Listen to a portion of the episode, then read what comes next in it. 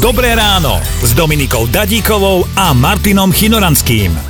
V Nemecku vyhorelo krematórium, mŕtvým sa ale nič nestalo. Paradoxne, keďže oni tam práve na to čakali, hej? To, to, je, to, to je v princípe smutná správa, ale mne to je hrozne smiešne.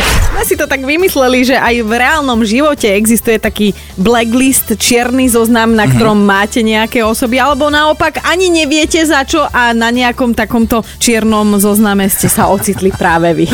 0905 708 704 704 skoro som, som si po... povedať svoje, vlastne? ne svoje. To je tá učiteľka zo Slovenčiny, teda čo ma kedysi učila Slovenčinu, to už je, ale Prajem o základnej už je to 44 rokov, ale ako stretneme na ulici, ako, ako vzduch, kedy tam... Matej napísal, že má na blackliste svoju bývalú manželku z pochopiteľných príčin, že pred niekoľkými rokmi si našla nového frajera. A bol to Matejov najlepší kamarát. Pohoda, nezdravia sa, nepíšu si, tak kde je problém? Nikde. Má to tak byť, napísal Matej. Hovorí sa osud, osud. osud. Počúvajte Dobré ráno s Dominikou a Martinom už v pondelok ráno od 5. Radio.